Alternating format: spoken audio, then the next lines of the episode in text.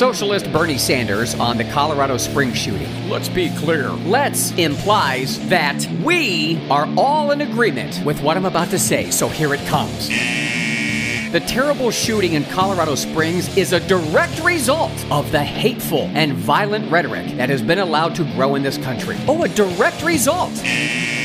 Not even close, not measurable. And he's saying that words caused a shooting. He says the rhetoric has been allowed to grow. Allowed? Oh, I'm sorry. I thought we lived in the land of free speech, you commie posing as a socialist. Funny how this incident is a citizen problem. The politicians aren't the bad people, it's their subjects. The government is fine, it's these damned citizens. Serial contract killer Hillary Clinton said this Yet another morning with more families grieving loved ones lost to violence. Meanwhile, more people have died under Hillary's watch and at her behest than victims of mass shootings.